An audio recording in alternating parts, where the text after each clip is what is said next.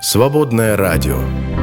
В каждом звуке дыхание жизни. Свободное FM.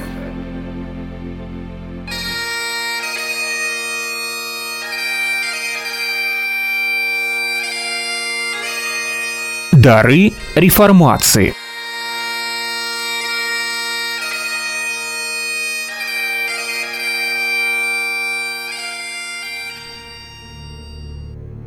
Всем большой привет, дорогие друзья, это Дары реформации на Свободном радио. С нами, как всегда, Оксана Куропаткина. Здравствуйте. Добрый день кандидат культурологии, религиовед и доцент Центра изучения религии РГГУ. Ну, а меня зовут Андрей Ребенко, простой смертный, э, ведущий этой программы. И мы с вами в рамках даров реформации, мы любим такими циклами говорить, то у нас отцы реформации, то у нас не отцы реформации, то матушки, матушки да, то э, какие-то темы актуальные. Вот мы такие церковные темы берем, э, такие практически, тут и причастие было, и малые группы, и членство в церкви, и всеобщее священство, а то и женское священство. Страшное дело. Э, в общем, э, много чего интересного, важного. Находите, друзья, наши ресурсы. Э, телеграм-канал, можно там голосовать, ВК тоже участвовать, дискутировать, пишите ваше мнение. Также наши собственные ресурсы антитезис мой, YouTube канал, Telegram, ВК, находите в поисковике и религия, культура и Оксана сбоку. В общем, да, вот она сбоку тут и находится. А там и культура с религией, да, где-то там, в общем, рядом с нами. Находите тоже в Телеграме. Ну и подкасты слушайте наши, копайтесь, копайте, да, пилите, Пилите, Шура, пилите. Да, пилите гири. Да, это дары реформации, да, такие вот. И, собственно, э, сегодня мы решили поднять такую тоже интересную тему. Это практика исповеди. Ну вот, я не знаю, как э, в исторических церквях, насколько понимаю, это таинство, таинство прям, да, исповедь. То есть должен совершать священник. У католиков и православных, угу, да. Да. А вот что касается протестантов, э, скорее всего, нет. Наверное, только у Лютера, да, где-то еще осталось, и то не факт. Он снял потом это Короче, идею. нет э, таинства исповеди. Практика и есть, таинства нет. Практика тоже не везде есть, надо сказать. Не везде, да. но очень много где. Да, и, кстати, напишите, друзья, у вас есть в вашей церкви, где вы находитесь, практика исповеди, голосуйте тоже. А, расскажите, как это происходит. Если нет, то не думаете ли вы, что это, ну, такой недостаток, что хорошо бы чтобы мы друг перед другом или был какой-то человек, может быть, это пастор, священник, э, диакон, или душепопечитель есть такое понятие, которому можно поплакаться в жилетку и поделиться сокровенным важным.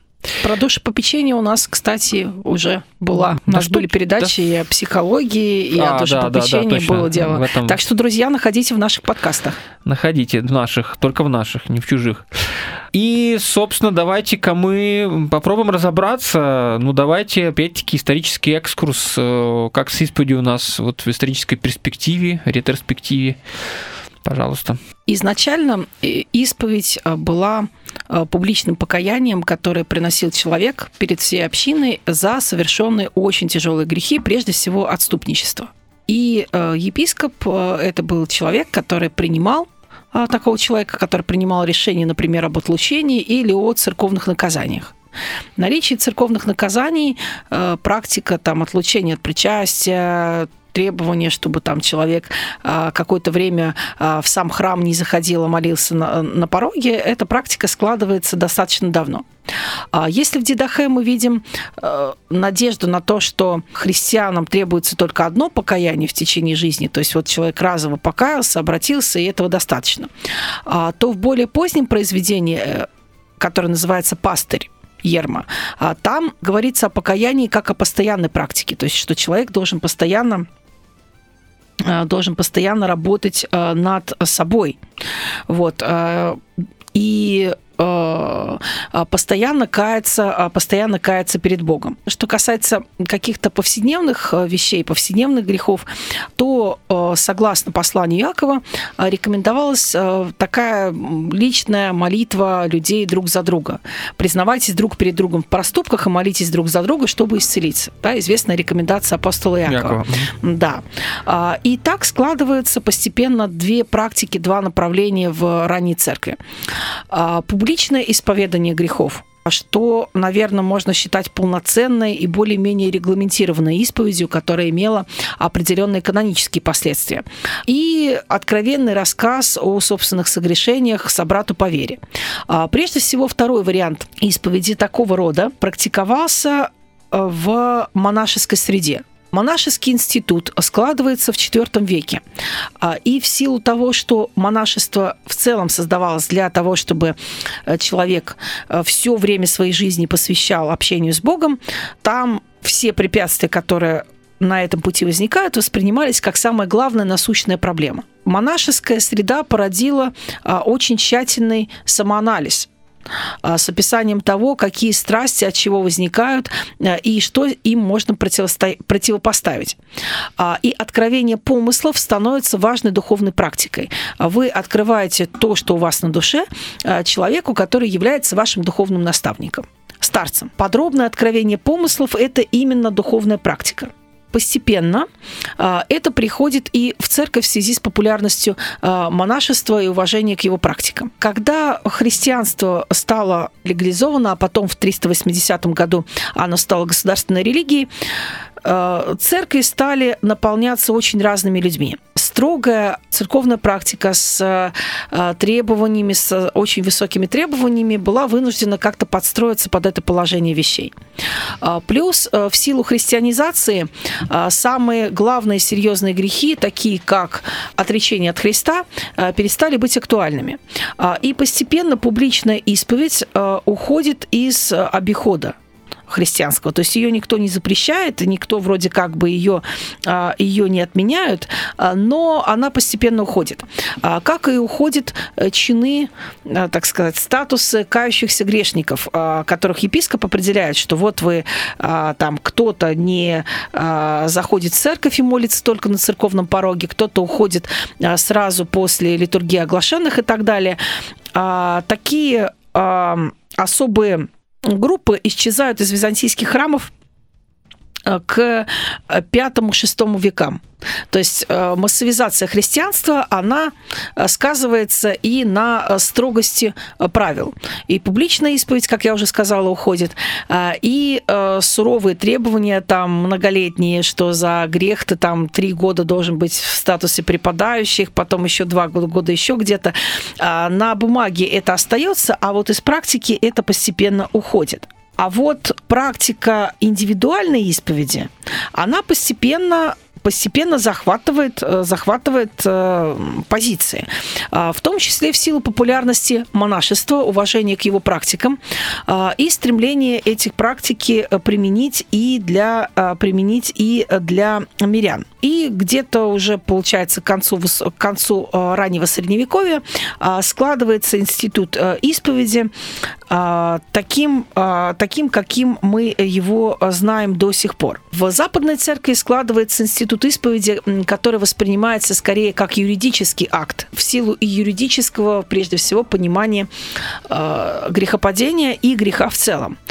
Человек приходит как бы на суд Божий, и перед этим судом он отвечает. И отсюда, кстати, составление опросников, то есть когда священник спрашивает прихожанина, в чем именно он согрешил. Любопытно, что подобные же вещи в православных служебниках, они возникают под католическим влиянием. И это довольно поздняя традиция. А православная традиция, она в этом смысле проще, она воспринимает, она скорее сама себя презентует как то, что человек пришел в а, духовную больницу. Церковь есть духовная больница, а священнослужитель – это врач, вот, посредник, точнее сказать, между врачом и кающейся душой, который только свидетельствует о ее покаянии, не более того. Но он же отпускает грехи. Да, он отпускает грехи от имени Христа. Да, то есть это не его собственная власть. Вот а, он отпускает от имени Христа, но он говорит, что он только здесь посредник. То есть реальное покаяние, оно осуществляется в любом случае между человеком и Богом. А, священник не может видеть человеческую душу, он не может знать, утаил что-то человек или нет, или может быть он священник так, может, надо говорить тогда такое слово, что, что? фразу «отпускай грехи». Послушал, сказал, ну ладно, спасибо, Бог разберется. Э, нет, а, все-таки у священника есть власть по тому, что говорил говорил и сам Иисус, да, что, что свяжете на земле, да, то будет связано на небе, что здесь развяжете, то будет развязано на небе, поскольку священники считаются, согласно концепции апостольского преемства, а, наследниками апостолов, они обладают той же самой властью, ну, вот связанной, с, вот... связанной, с, связанной с отпущением грехов. Ну, это к вопросу, видите, вот клир мир, всеобщее священство, протестантам, многим евангеликам это режет слух. Это как ты такой, Бог, что ли, прощает? Бог прощает, только нечего тут вот, вот разбрасываться такими фразами. Ну, это мы уже поговорим, да, когда да. уже к протестантизму э, перейдем. Еще хотела сказать, возвращаясь к Западной церкви, что а, еще до разделения церквей очень хорошо чувствовался юридический подход. Поскольку человек мог совершить не один грех, а несколько, то и пятимьи, положенные за это, они суммировались. А, любопытно, что собор а, в городе, в городе Клавишо в 747 году разбирал дело человека, который накопил 300 лет поста. 300. Сразу вспоминаются а, два пожизненных срока угу. в Соединенных да, да, Штатах. Да, да. Кстати, любопытно вот что. Если мы обратимся к византийской практике, а, то увидим, что исповедь монашеского типа а, там, в 8-10 веках оставалось делом свободного выбора. То есть, скажем, если для монашествующих обязательно ежедневная исповедь у игумена, э, исповедь у, игу, у игумена была обязательной, то сами э, миряне могли здесь принимать решение самостоятельно, надо, надо им исповедоваться или нет э, само чинопоследование было достаточно, э, достаточно простым. Исповедь была закреплена за пресвитерами и за священниками, а, хотя некоторые византийские авторы продолжали отстаивать право простых монахов, не имеющих священного сана, а, принимать исповедь. Византийские канонисты считали, что как бы сознательная исповедь, она должна быть с определенного возраста. А кто-то считал, а, что мальчики должны исповедовать с 14 лет, э, исповедоваться с 14 лет, а девочки с 12. То есть а, начало исповеди привязывается к брачному возрасту. То есть вот как только человек становится условно совершеннолетним, просто как-то бармицва или бат, и бацмицва в иудаизме, то тогда он полностью отвечает за э, свои грехи, за свое поведение. А в нынешнем, современном православии а, практика такая, что сознательная исповедь э, для, ну, она рекомендуется для мирян, начиная с 7-летнего возраста. То есть до 7 лет э, ребенок не исповедуется. Ну вот еще хотелось бы сказать, да, чтобы завершить тему, связанную, например, с православной исповедью, что любопытно, что, например, в русской православной церкви каждый священник имеет право на исповедь, а вот в, греческих, в греческой церкви э, не каждый священник имеет право исповедовать. То есть на это нужно особое благословение епископа. Как по мне, хотя, опять же, меня никто не спрашивает, а, я считаю греческую практику более правильной. А, не всякий священник может исповедовать, а, если мы под этим подразумеваем не просто выслушивание, а, например, дарование каких-то советов, каких-то рекомендаций. Ну, не у каждого священника это получается. Вот. Александр Шмеман – это один из самых известных православных священнослужителей. Откровенно говорил, что практику исповеди он не любит. Что вот ему нравится, например, служить то есть само совершение Евхаристии, вот оно ему по душе. Вот. А исповедь – это вообще не его. Такой, может быть, я знаю как минимум одного талантливого священника, который придерживается такой же позиции.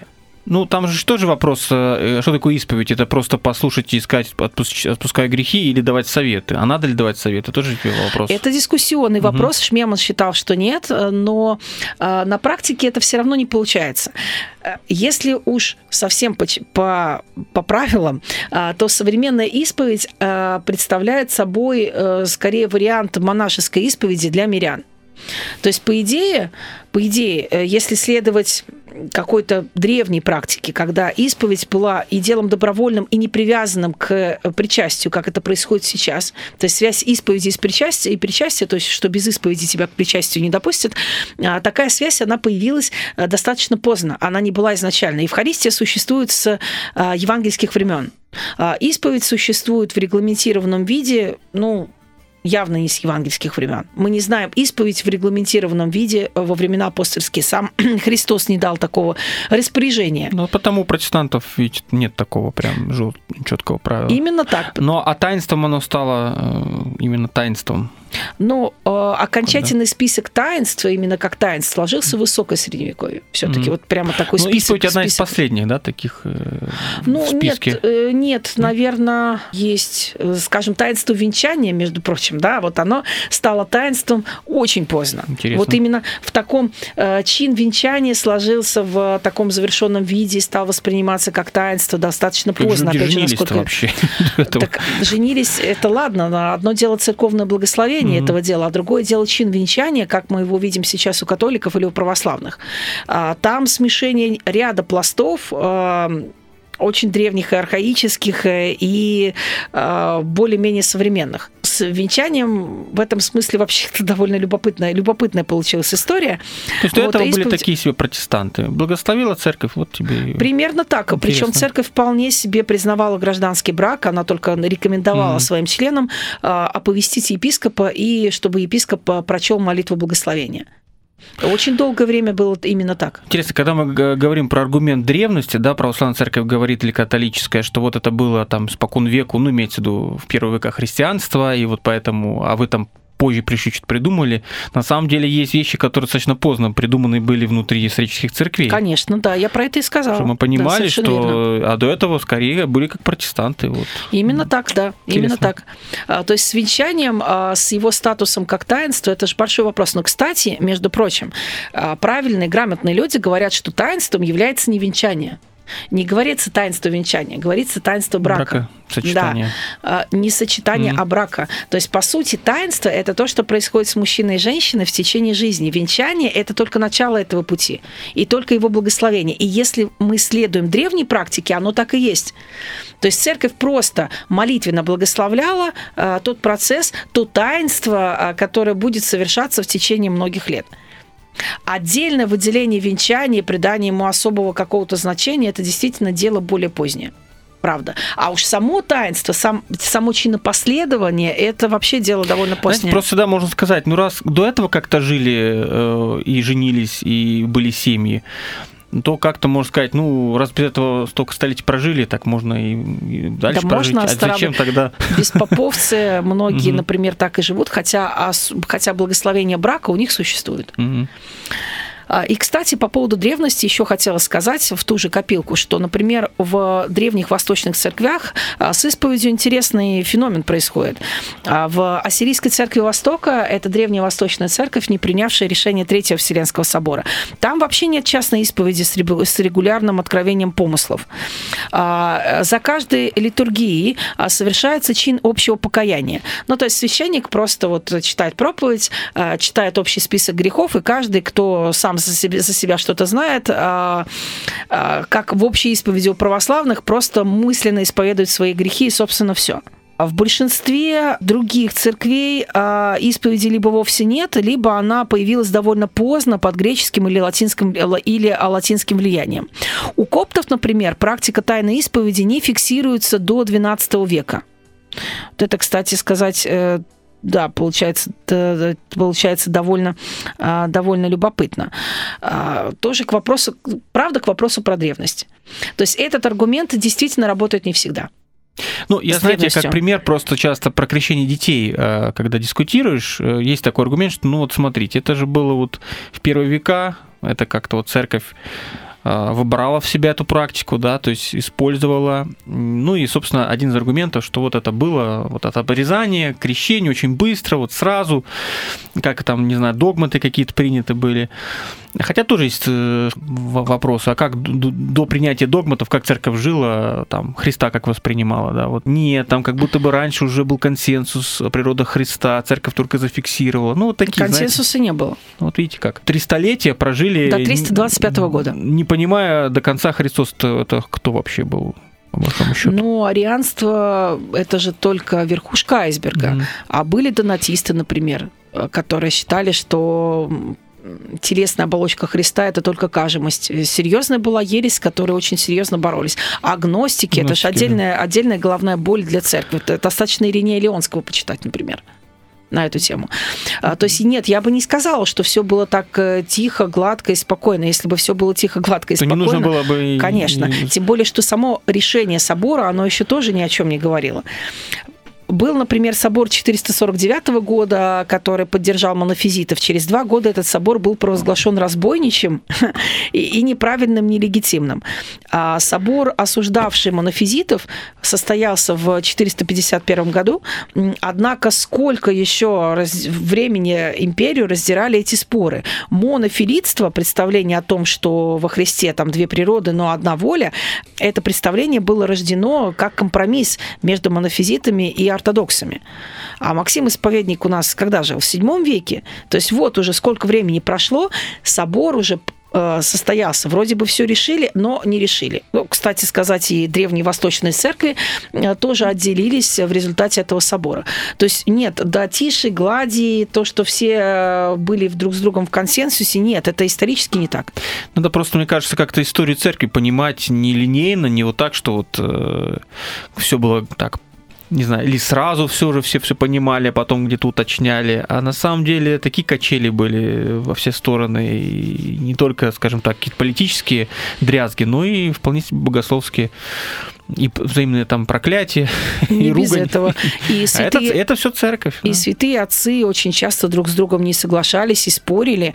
А, И в их сочинениях, ну, мы, собственно, по-моему, с вами про это говорили, что в их сочинениях а, есть а, спорные, а то и еретические И суждения. внутренние противоречия. тоже. Конечно, да, да. конечно. А это нормально Тоже для наш любимый апо- апокатастазис, да? апокатастасиса. Апокатастазис.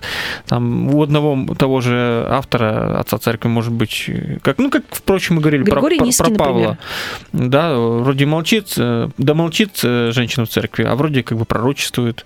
Главное голову покрывать. Тоже, кстати, покрытием головы мы как-то это упустили момент. Да-да-да, Оно, есть оно такое. что-то как-то у современных протестантов как-то не особо, да, практика. Замужняя женщина не особо покрывает. Ну, говорят, кольцо заменила на пальце. Но у консервативных Чего баптистов э, есть покрытие головы, насколько Не, ну мы говорим про современных, понятно, что консервативные есть, но большинство все-таки не используют эту практику. Вот, поэтому все вот так вот интересно. Поэтому, если следовать Писанию, так, э, ну, надо, наверное, ему следовать до конца, если уж следовать буквально. Где покрытие головы в самом деле? Да, если мы говорим про культурные аспекты, да, то либо тоже молчать уже по полной программе. Это Ни воскресных церкви, школ, да, ни да. малых групп, Если уж ничего. говорить, то давайте уж как бы тоже по полной программе. Ну, мне тоже Да. кажется, что это логично. Ну, это мы, да, Да. прошлую тему затронули. Хотелось там догонку что- кое-что сказать, но это ладно уже. Дело такое. Ну, давайте продолжим с исповедью. Мы на чем? Ну, я думаю, что нам время как раз к протестантам перейти. А давайте мы небольшую паузу возьмем, э, передохнем и перейдем к нашим этим самым, как вы сказали? А, протестантам, точно.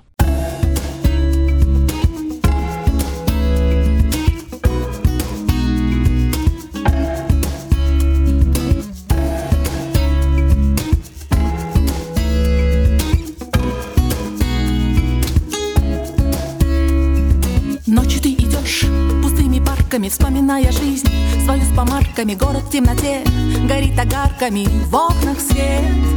Но город не спасет от одиночества, ты к нему на ты, а он высочество. Это все луна, ее пророчество или бред. Прохожий у дома, лицо так знакомо, знакомо движение.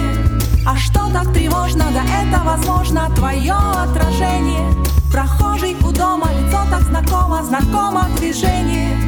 А что так тревожно, да это возможно твое отражение, твое отражение, твое отражение, твое отражение, твое отражение.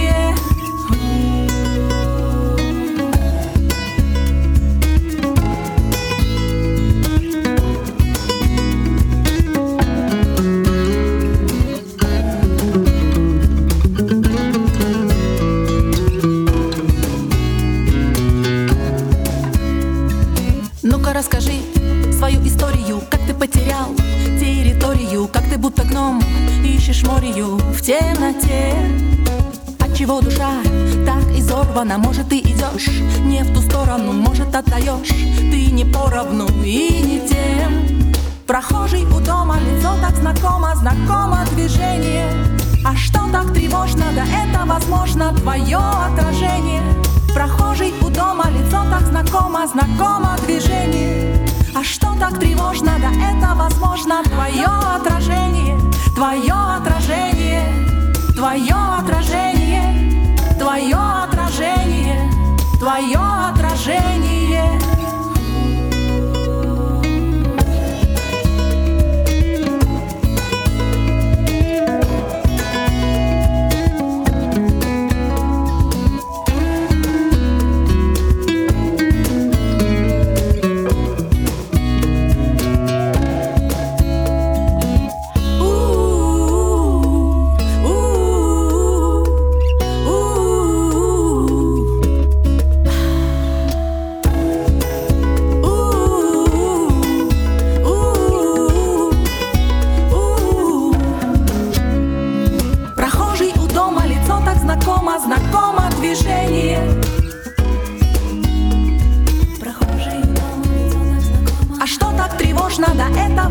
Возможно твое отражение.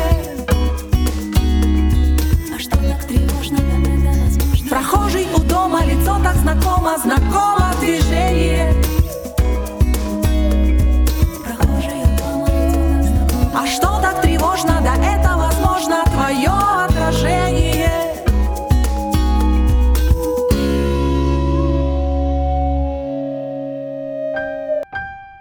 Свободное радио. Каждом звуке дыхание жизни. Свободное FM. Продолжаем, друзья. Э, Дары реформации на Свободном радио. И сегодня мы говорим о практике исповеди. Говорили мы об исторических церквях. Э, Да, исповедь – это одно из таинств и в католичестве, и в православии. Мы выяснили, что достаточно позднее явление, как таинство было, да и как практика тоже там по-разному в начале, потом забыли, потом вернулись. Э, Кстати, я хотел спросить еще, вот интересно, у католиков, вот мы в фильмах смотрим, там вот эти вот красивые кабинки, да, вот всем- Конфессионалы они всем- всем- называются, всем так- или исповедальные. Всем так нравится, ты заходишь, не видишь собеседника, там можно поспать, подремать. В православии, так понимаю, такого нет. Конфессионалов нет. Просто ты видишь человека, и ты просто вот в стороночку священник отводит человека, или человек подходит, и Э, происходит К общение. столу есть такой стол э, с покатой крышкой. Он называется аналой. Мгм. На аналое выкладывается крест и Евангелие. Э, Человек подходит к аналою, священник стоит э, рядом с аналоем, исповедуется. После исповеди священник читает разрешительную молитву, а возлагает на голову а, такую ленту длинную у него на шее висит, называется епитрахиль. Это знак его пасторской такой заботы, попечения по отношению к пастве. А после этого человек целует крест и Евангелие в знак обещания Богу, что больше грешить не будет.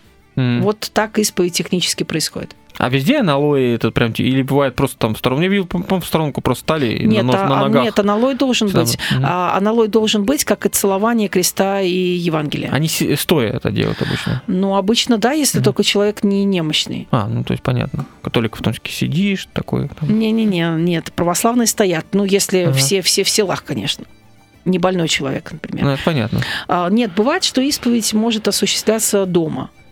Вот, ну то есть м, священник приезжает к болящему человеку, но крест и Евангелие он в любом случае с собой берет, то есть, ну, как бы без них исповеди не совершается. Ну, я еще хотел тут отметить такой момент, э, мы пока к протестантам не перешли, что вот в католичестве есть этот момент, не знаю, как это везде срабатывает или нет, анонимности исповедающего.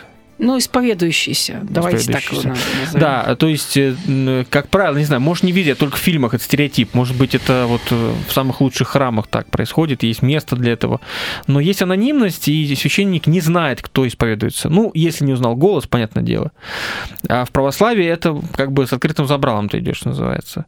И поэтому да. есть такой принцип тайна, не только таинство, а тайна исповеди. То есть священник обязуется э, не раскрывать тайну, а то, что человек ему сказал, это остается только между ними. Это везде, так и у православных, и у католиков. Не, у католиков синонимность.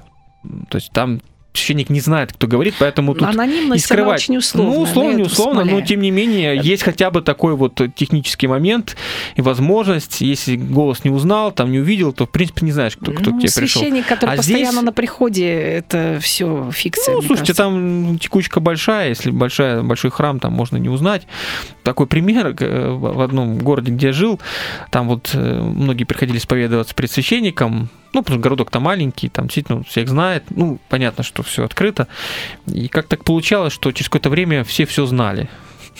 Ну, то есть получалось, Ну, священник... священник тайну исповеди нарушал. Нарушал, да. Это большое нарушение. Большое нарушение, да? Ну, это прям известная была штука, поэтому люди там немножко стали уже менее быть откровенными, да, ну и Мгм. подозревали, ну, понятно, что не поймал за руку, ну, может, как бы слухи пошли как-то еще еще кому-то Хотя он сказал. обязан Но, молчать, но конечно, как-то да. Э, И вспоминается фильм э, такой интересный с Микки Рурком, по-моему, помните, э, где преступник исповедовался, и вот вопрос э, священника, если преступник, ты знаешь, что он преступник, и он признался, что он преступник, должен ли он э, оповещать э, в этом в органы?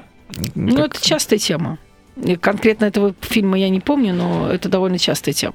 Насколько я помню, только если он намерен что-то совершить Да, и не именно отказывается, от- не отказывается от, э, наме- от такого намерения. А так вообще он связан тайной исповеди. Кстати, интересно, что во времена империи э, священников в нарушение священнической вот этой вот этого требования от них требовали, что если они узнают о каких-то преступлениях, связанных Мгм. с э, э, государством, они обязаны сообщать. Но это государственное давление, то есть э, с точки зрения церковных канонов не имели они на это права. Ну, в общем, э, рекомендую фильм «Отходная молитва», друзья, посмотрите. Ну что, давайте к протестантам обратимся. Кстати, друзья, вот интересно, мы вроде реформации, вроде узнаем о протестантах, а смотрите, сколько мы узнаем, даже полпередачи иной раз посвящаем э, тому, что было до, кат- католикам, православным. Ну, мне что- кажется, что так какие-то вещи становятся понятней. Ну, то есть вы, друзья, будете диплом иметь не только по протестантизму, а вот мы же хотели выписывать дипломы, грамоты, Хотели, а да. еще на знание вот исторических церквей, вообще всего понемножку. Итак, если говорить о практике исповеди у протестантов. Для Лютера а, исповедь имела значение скорее душепопечительское. Душепопечительская практика, с его точки зрения, точно должна быть. Он этому уделял особое внимание. А, В 20-е годы 16 века а, складывается практика визитаций то есть таких пасторских визитов для того, чтобы проверять, как там поживают прихожане, все ли, у них, все ли у них в порядке. Понятное дело, что кроме обычного частного разговора, а, здесь еще речь идет, и речь еще идет и об исповеди. А, Исповедь воспринималась как форма проповеди.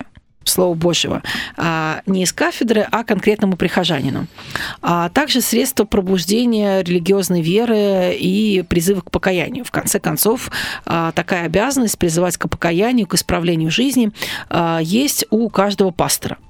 А другое дело, что э, поначалу э, Лютер включал исповедь в число таинств. То есть у него, как известно, было три таинства. Э, Причастие, э, крещение и исповедь. А затем он э, исповедь из этого списка убрал. По какой И- причине? ну, исповедь не предписана э, прямую, она не, она не регламентирована непосредственно Христом. Она в качестве институционали- институциони- институционализированной практики не э, закреплена в Священном Так Писании. зачем включал тогда изначально? Не, не А, заметил Не то, что не заметил, но просто ему, видимо, казалось, я, честно говоря, не очень это помню, надо, надо перечитать э, э, его известный трактат о Вавилонском пленении церкви, где он подробно про все таинства говорит. Возможно, что практика исповеди и покаяния, она все-таки больше укоренена в Священном Писании, там э, исповедание грехов, оно тоже есть, и вообще установка на, э, установка на покаяние, на ответственность перед общиной, она тоже есть. Ну, возможно, Лютер указал, что оснований больше, э, но, видимо, он решает, что стоит ограничиться непосредственно двумя таинствами, которые предписаны самим Христом. Все-таки про исповедь Христос ничего не говорил. Он говорил про э, возможность для апостолов что-то связать на земле, да, чтобы значит, мы связываем что-то на земле, и это будет связано на небе. Но все-таки это не непосредственно таинство. Здесь по поводу крещения он четко сказал, да, что нужно крестить во имя Отца, Сына и Святого Духа. Но Таинство таинством не на- Христос не называет тоже эти вещи таинствами. Поэтому Ну, не называет, можно да. их, их было не включать. Ну, как э, Нет, евангелики. что это обряды, которые были установлены самим Христом, и поэтому их совершение обязательно. Скорее речь об этом идет. То есть Лютер же ничего не отменяет. А, Он просто говорит о том, что э, статус сильно зависит от того, откуда эта практика происходит. А то, что установлено самим Христом, является обязательным. Христос сказал, крестите людей, значит, они должны быть крещены. Христос сказал, что это делайте в мое воспоминание, в память обо мне. Значит, это точно нужно делать, это безальтернативно. А все остальное, скажем так, больше по желанию. А то же самое касается исповеди. И Лютер специально оговаривает, что а, на исповедь человек приходит а, с собственным пониманием того, что он там хочет сказать. А, Видимо, Лютер это делает а, в противовес католической практике, а, которая требует, чтобы священник опрашивал прихожанина по идее, да, то есть ну, в чем конкретно он согрешил. Здесь другое, то есть у человека есть что-то на душе, в чем он хотел бы пока- покаяться, он это исповедует, и на попытку там влезть ему в душу, задать какие-то лишние вопросы, человек говорит, что я исповедую то, что я исповедую.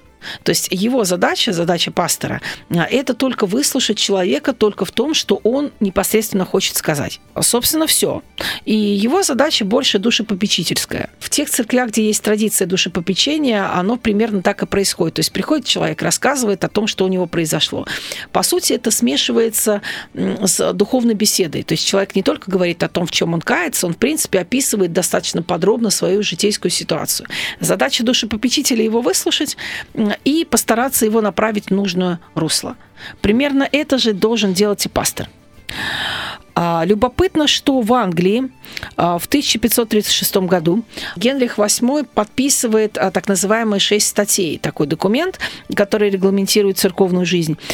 И шесть статей предписывают обязательную исповедь. Дело в том, что шесть статей – это попытка по факту сохранить католичество без римского папы. За два года до этого э, Генрих VIII, о котором мы делали отдельную передачу, как о короле, без которого не было бы реформации, а, он разрывает отношения с римским престолом. Делает это по политическим соображениям. А, сам католический обиход Генриху нравится, и он стремится его сохранить. А при Генрихе, кстати, было запрещено мирянам читать, запрещено мирянам читать Священное Писание, вот если вдруг кто не знал. Шесть статей э, вводят по факту католические практики и, в частности, обязательную исповедь. При э, Эдуарде VI, короле протестанте, таком убежденном, э, эта практика была отменена. То есть обязательность исповеди была отменена. И, кстати, любопытно, что душепопечительское качество душепопечительской, душепопечительской практики эта э, традиция, этот обряд э, сохранился, э, сохранялся и в XVI, и в XVII веке. Э, интересно, что э, в лютеранской церкви была принята плата за исповедь. Вот это, кстати, странно, при том, что сами реформаторы были категорически против оплаты э, таинств. Вот, э, тем не менее, к концу 17 века эта практика была довольно частая, и э, пиетисты, в частности, основатель реформатского пиетизма, активно против этого э, выступал. А только за исповедь была плата или за другие э, За исповедь услуги? точно, э, за исповедь точно, про другое сказать не могу. Но вот исповедь меня ну, удивила. Вообще, это странно как требует, да? Ну, ну типа того, а сейчас да. есть плата? Фиксированная запрещена канонами, а в качестве добровольного пожертвования, да. Э, исповедь нет, а вот э, совершение венчания, например, да. Про исповедь, честно говоря, не слышала, чтобы кто-то взимал за, за, это, за, эти, за это деньги. Надо идею подкинуть. Бизнес-план. А, интересно, что происходит э, дальше. Точнее, а, практика исповеди, она становится очень разной в разных протестантских общинах. А, интересно, что обязательно она только у одной деноминации, которая называется Гернгутеры. Кажется, мы о них иногда говорили. Иногда, да, бывало. Да, ну, в смысле, что у нас периодически возникает тема разных деноминаций. Гернгутеры появляются в XVIII веке. Название происходит от, от названия селения Гернгут, которое находится в Германии. Именно в это селение граф Николай фон Цунцендорф приглашает гонимых протестантов э, с австрийских земель. Там как раз протестантизм был объявлен вне закона. А, и туда, в это селение, собрались люди разных деноминаций. Тут, там были и лютеране, и реформаты, и наследники анабаптистов. И для них всех Цинцендорф вводит какое-то общее правило. Он говорит о том, что вероисповедные различия не столь важны, а главная практика христианской жизни. А сам Цинцендорф – это пиетист, а, настаивающий, настаивающий на а, рождении свыше и, соответственно, на плодах Святого Духа, которые проявляются в жизни. И это становится важным и обязательным. А при этом гернгутеры официально входили в состав лютеранской церкви, то есть их фактически вынудили подписать Аугсбургское исповедание веры. И они, будучи формально частью лютеранской церкви, хоть и специфичной, берут оттуда практику таинства, однако для своих собственных нужд они ее делают обязательной. А перед вечерей Господней, то есть перед таинством причастия, э, гернгутеры требуют э, исповеди обязательной для каждого прихожанина. Вот уж где э, такая четкая связь между исповедью и причастием. Интересно также, что в, одном, в одной из разновидностей лютеранского пиетизма в Скандинавии, эта разновидность называется лестодианство, была а, от фамилии основателя Ларса Леви Листадиуса. А, в раннем листадианстве была принята обязательная исповедь, и она считалась, она называлась ключами царства. Считалось, что именно исповедь, она тебе Царство Божие открывает. Поэтому исповедь считалась э, обязательной и очень важной. В современном листадианстве это уже не так, а в раннем а, она была точно. Из разновидностей исповеди, какие они есть. А наиболее распространенная это исповедь непосредственно Богу, а когда христианин исповедует грехи в личной молитве. В лютеранстве исповедь состоит из двух частей. А, это исповедание грехов пастору, перед пастором точнее, и отпущение грехов. В лютеранстве а, практикуется как, исп, как частная, так и публичная исповедь. Публичная, я так понимаю, все-таки больше в пиетистских общинах. Публичное исповедание грехов а, происходит во время богослужения. Интересно, что а, исповедь только в публичной форме, то есть строго следующей древней христианской практике признают амиши. А, кстати, исповедь ими признается только в этой форме. Амиши, если вдруг кто не знал, это протестантское движение, протестантская деноминация, которая в 17 веке откололась от менонитов. Менониты, в свою очередь, наследники анабаптистов. Амиши названы так по фамилии своего основателя, якобы Амана. Я думаю, что про амиши Миши точно все слышали. То есть это один из самых рели... узнаваемых религиозных брендов Америки. То есть это такие протестантские старообрядцы а, которые живут по а, очень строгим а, неписанным правилам, которые у них называются орнутк по-немецки. Часть церковной дисциплины – это публичная исповедь. Да, вот, кстати, мы с вами говорили о церковном членстве и в связи с этим о церковной дисциплине. Так вот, исповедь в той или иной форме становится частью церковной дисциплины. А, скажем, проштрафившийся человек а, должен как-то признать свое согрешение исповедовать а, в каком-то виде это согрешение перед своей общиной. У методистов есть практика общей исповеди пред причастием. Перед группой верующих читается установленная молитва покаяния. В, во многих протестантских церквях есть практика исповеди перед душепопечителем, служителем или пастором. Практика эта бывает рекомендована перед хлебопреломлением. То есть никто не принуждает, но, скажем так, это может быть весьма желательным. И, кстати, если говорить про наши отечественные традиции, я бы сослалась на традицию наших баптистов-инициативников, отделенных баптистов, Э, нерегистрированных баптистов, по-разному они называются. Совет церкви еще да, называют. Да, да, да, да, да. А, практика советских времен, которая называется очищение и освящение церкви. А, практика состоит из многодневных богослужений, обычно в течение недели, а, когда произносятся особые проповеди о святости и благочестии. Также происходит так называемое исповедание. Это личная исповедь перед ответственным служителем а, и так называемое предстояние. Это часть завершающего служения, на которой верующий должен встать перед церковью и ответить на ее вопросы и замечания о личном благочестии. А, очищение и освящение церкви а, проводится для решения сложных внутренних вопросов общины, а, для привлечения большего благословения, как это называется. То есть это такая благочестивая практика, давайте там будем еще более благочестивыми. И когда принимается новая группа верующих да, то есть мы еще не знаем, что за люди, как они относятся к личной святости, и мы их принимаем как бы так, получается, через исповедь. новая группа верующих, которые приходят из другой э, деноминации. Но вот как у православных, по-моему, тоже, не помню, говорили, здесь, э, здесь или нет, что а, православные чаще всего принимают представителей других а, христианских исповеданий через э, миропомазание, э, если это не католики, и через исповедь. Вот и здесь примерно такая же история.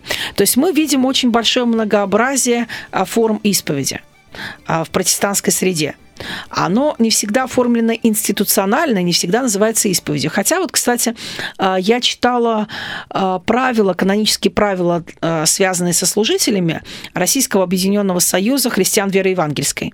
Так там даже специально прописана исповедь, вот, ну, вот она особо обозначена, и от служителя требуется сохранение соблюдения тайн, тайны исповеди. Вот интересно, как в современных баптистских церквях знакома вам эта практика вот такого исповедания перед служителем обязательного, необязательного?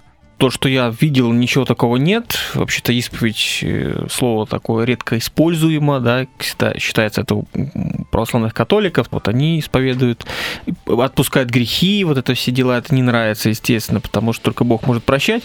Есть индивидуальное покаяние, но вот э, это, видимо, от того самого пиетизма идет, э, причем оно по-разному. В некоторых церквях это должно быть публичное покаяние, мы как-то, помню, говорили, выйти вперед, на колени стать, слезами залить пол э, перед, да, там, кафедрой или где. Ну и, соответственно, вот чем эмоциональнее, тем лучше. В общем, это покаяние. Мы говорили, что оно часто не совпадает с личным покаянием, которое у тебя произошло. Это вот нужно совершить такой, как бы тоже, вот, можно сказать, обряд такой, выйти перед церковью, засвидетельствовать. Вот. Но, например, в нашей церкви такого нет. Это личное общение с пастором. Пастор должен, да, покаяться перед ним, ну, перед Богом, ну, пастор должен видеть эту молитву, и потом на членском собрании, например, когда принимается решение о крещении, да, если человек новый э, из мира пришел, ну вот говорит, да, вот он молился молитвой покаяния. Вот поэтому вот он может э, прошел курс э, катехизации, подготовка к крещению, э, или альфа-курсы есть, знаете, тоже такие да, вот конечно. вещи, да, ну для, для новообращенных. Ну и, собственно, соответственно, человека крестят, например. Вот. А что касается дальнейшего, то вообще э, многие говорят, а что нам потом каяться? Мы вот покаялись, дальше просто обновляем как-то покаяние, а где-то и даже и обновления особо нет зачем? Все, Бог простил, мы просто вот возрастаем в Господе. Хотя, с другой стороны, поскольку мы видим большое количество людей, которые ходят к психологам современным, я думаю, что как раз, возможно, связано с э, вот, э, недостатком практики исповеди, потому что ведь мы знаем, что психологи, по крайней мере, утверждается, не должны давать советов, они должны просто выслушивать и как-то там вопросами, как Сократ, направлять, да, то есть очень как-то это все делать ненавязчиво. Я думаю, что как раз хорошо, когда исповедник, кто принимает исповедь, когда действительно не начинает вдаваться в какие-то советы, в проповеди, а выслушал, человеку уже легче. Проблема в том, что некому высказаться, э, люди боятся, люди боятся сказать правду, что не поймут, что осудят, что, во-первых, э, тайные исповеди никто тебе не обещал, ну, вот. кстати, да, есть такое. И поэтому, как бы, человек боится, тем более, если, да, пастор тебя знает, поэтому проще, наверное, было в другую церковь поехать. Ну, в общем, есть здесь проблемы с душепечением, э, насколько это работает, это действительно, мне кажется, такая лакуна. Хотя, опять-таки, да, вот мы вспоминали апостола Иакова, который пишет, признавайтесь друг перед другом в поступках и молите друг за друга. Э, много может э, усиленная молитва праведника. А еще есть интересный фрагмент у Петра. Помните, будьте всегда готовы всякому требующему вас отчета в вашем уповании дать ответ с кротостью и благоговением. Ну, тоже похоже что-то там. Ну, требует, это понятно, такой синодальный перевод, ну, про просящему у вас. То есть, ну, вот... Тот, принципе, кто вас спрашивает. Тот, тот, тот, кто спрашивает. Поэтому я, например, вижу некий недостаток. Я бы, например, как если бы был пастором, каким-то э, реформатором, я бы подумал, чтобы это была такая практика, потому что, мне кажется, многим не хватает э, таких искренних э, слушателей, благодарных в виде исповедников. Одни проповеди, сразу советы, проповеди, молись, ну как, проблема. Постись. Молись, постись, слушай радио Радонеж, ну, в баптизме молись, э, ходи в воскресенье в церковь, читай Библию. Вот, вот и все, все советы, в принципе. Ну, Ответы многие на, считают, на что этого вопросы. достаточно. Ну, вот, а если не читаешь Библию, значит молись. Не получается молиться, читай Библию. Ну, в общем, такой. Ну и, конечно, ходи в церковь по воскресеньям и пой в хоре еще. Или еще что-то делай. И хором хором, Хор, да. В хоре Ходите и хором. хором в хор. Вот, поэтому, э, вот, кстати, интересный такой вот пример, опять-таки, мы краеугольный камень часто вспоминаем, там есть, э, не знаю, это у них происходит ли всегда, но вот когда есть этот силах, э, пасторский, как раз, кстати, он будет вот сейчас в это время проходит, э, и вы, вы были, наверное, да, там есть э, такая практика называется духовная, когда вот какое-то время, полтора-два часа, каждый желающий может выйти вперед к микрофону и чем-то таким сокровенным поделиться какой-то проблемой, и многие выходили с проблемами, я даже себя записывал, какими-то вопросами, да, с чем ты борешься. И, ну, в общем, я даже вышел там кое-что сказал и попросил руку поднять у кого кому-то понятно близко, и там какая-то часть подняла руки, то есть мне как-то стало легче, да, что не один я такой. То есть это интересно. Хорошая я понимаю, практика, да. я понимаю, что не каждый выйдет. Опять-таки нужно смотреть на человека. Не каждый выйдет так публично. Кому-то нужна тайная такая комната с кем-то, закрыться с пастором, душепущителем. Он никогда не выйдет к, к микрофону. Но кто может, если есть такая возможность это делать, это прекрасно.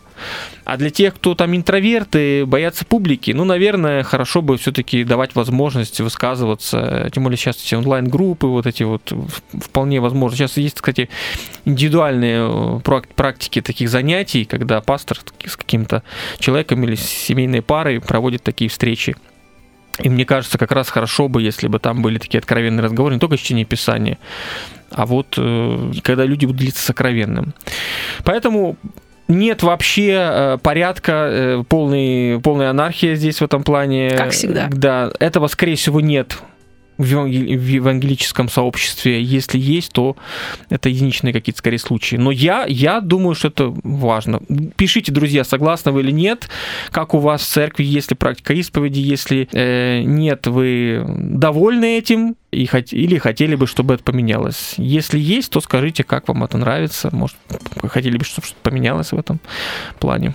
А вы как думаете, вот вы со стороны смотрите, вы видите недостаток какой-то? И, кстати, как в православии это э, обязательная сейчас такая вот про это, ну, опять-таки вопрос членства, да, вот тоже интересная разница, да. Здесь вот, когда членство, тут как как-то внедряешь, как будто бы все обязаны, да, потому что это же члены церкви. Ну да. А здесь-то как бы членства нет, ну, пришел, не пришел, явился, не явился. Ну, это очень от прихода зависит. Мгм. То есть есть приходы, где а, очень тесно связано исповедь и причастие. То есть если вы не исповедовались, то тогда вас к причастию не допустят.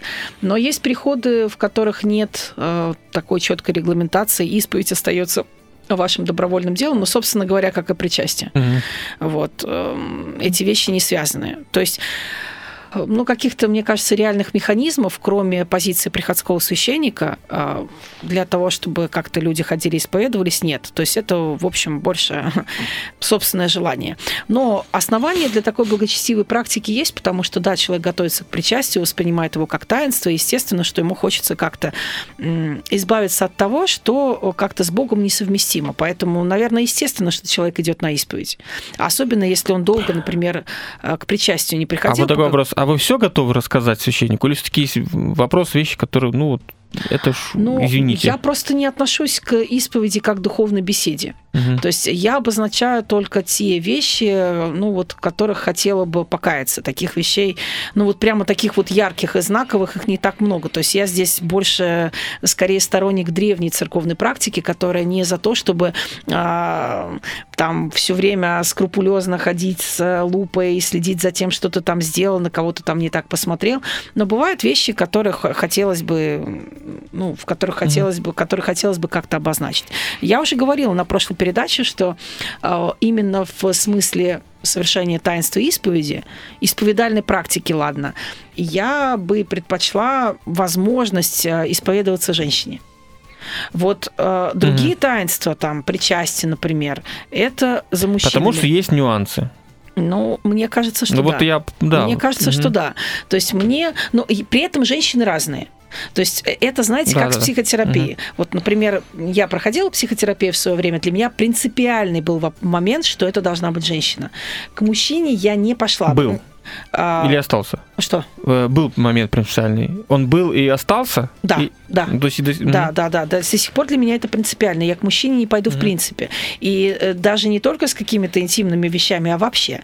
Э, сколько бы он квалифицированный Ну, видите, был. а я вот э, к женщине-пастору в церковь, видите, Ну, скорее да. бы не пошел. То есть это же, это же главное из этого не делать Да, да, выводов, да. что это потому, что мужчины там какие-то не такие или женщины не такие. Это просто вопрос индивидуальных предпочтений. Вот и все. Мгм. На которые и я, и вы, и кто угодно имеем право.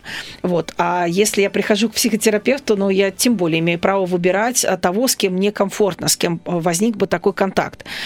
А, Карл Юнг, по легенде, говорил о том, что а, психология возникла, потому что опустили церкви. В плане, что вот некому Ну, человеку, сейчас как есть вы такое сказали, мнение, да, да. да, Мгм. что вот некому вот выговориться как-то и сказать, что у тебя происходит на душе. Некому признаться в том, что ты, например, считаешь считаешь постыдным и неприемлемым. Но недостаточно только исповеди Богу, вот как-то человеку хочется, чтобы был человек. А, Если практику исповеди и практику а, какого-то диалога с психотерапевтом, хотя это разные вещи, а как-то их между ними выстраивать какое-то соотношение, то тогда гендерный вопрос будет важен. Для кого-то он важен. Я, например, знаю женщин, для которых принципиально ходить только к мужчинам. То есть они вот к женщине не Мгм. пойдут, а вот к мужчине да. Но мне было все равно, если я говорил о психотерапии, вот лично мне. Вот типа А. пастору нет женщине, а психолог. Ну, вот видите. вполне. Хотя я не хожу и не ходил никогда. А вот видите, у меня был. наоборот. А если Нет, а я просто не хожу ни к тем, ни к А. тем. Поэтому Ну да, тут еще, кстати, да, тут еще вопрос э, вот попробовать пробуешь и как оно. Я-то пробовала, и поэтому я точно знаю угу. на опыте, почему принципиально А вдруг женщина... попадется какой-то идеальный, вот прям, знаете, как эмпатия, вот сойдется, вот химия, все. Такое же может быть теоретически. Может может. Угу. Просто я, видимо, пока не хочу рисковать. Угу.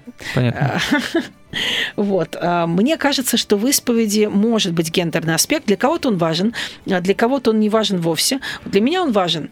И мне кажется, что практика, которая была у Нагайбачек э, в дореволюционную эпоху, а у вполне себе православных заметим, что она вполне хорошая, оправданная. Слушайте, ну, ну, кстати, смотрите, есть же вот тоже, вот мы говорим, да, мы как-то хотим все институ, институционализировать. А есть же вот э, гендерно сформированные группы, есть братские специальные группы, братья собираются есть читать. женские. И, вот сейчас мы вот сидели, вот спускались вниз. Сестринская группа. Сидят три часа, и там тебе исповедь, там что угодно. У ну, женщин-то да. друг другу умеют, мужики будут там скрывать женщины все, что надо. Ну, в общем, да, поэтому, женщина больше Поэтому душу, это, это вполне себе, я так подумал, вариант. Вот мужчины, они будут друг с другом более откровенны в каких-то вопросах и раскроются, а не раскроются на общей группе.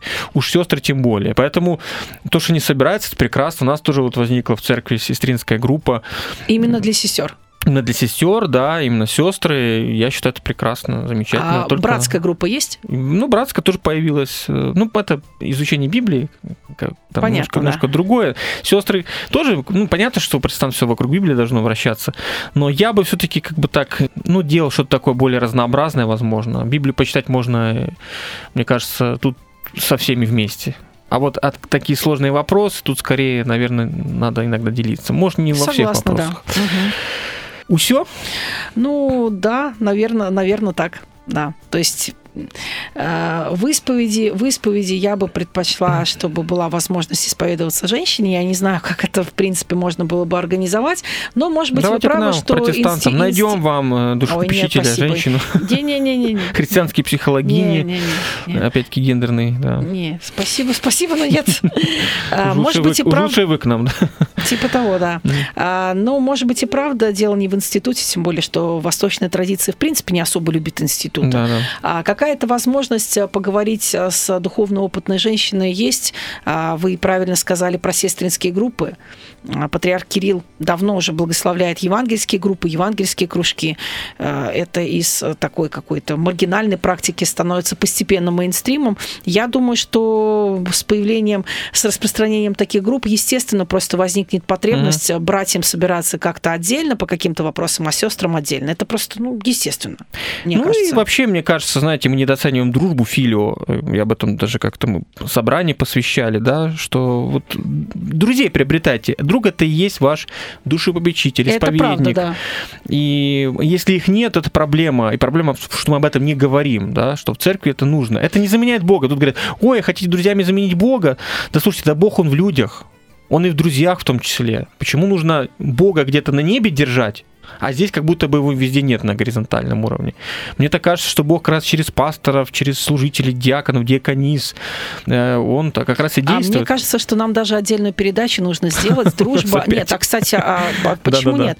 А, для трех отцов реформации дружба играла огромную Но мы как-то же посвящали друзьям друзей. А мы э, говорили про друзей Лютера, про друзей Кальвина, а я бы поговорила, в принципе, про феномен дружбы с протестантской точки зрения. Это мы до отцов опять не вернемся к отцам. Опять каждый раз новая тема. Только а что опять. поделаешь, она как грибочки. Ну, с причастия это началось, понимаете ли, и пошло-поехало. Ну, Членство, вот зачем мы вообще... Это предопределено. Что не предопределено, то разрешено, что не разрешено.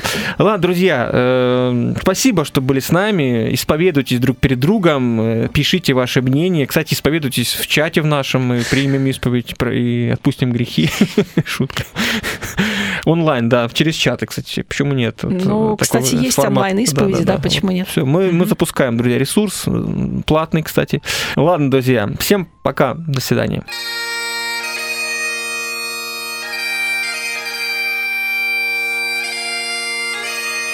Дары реформации.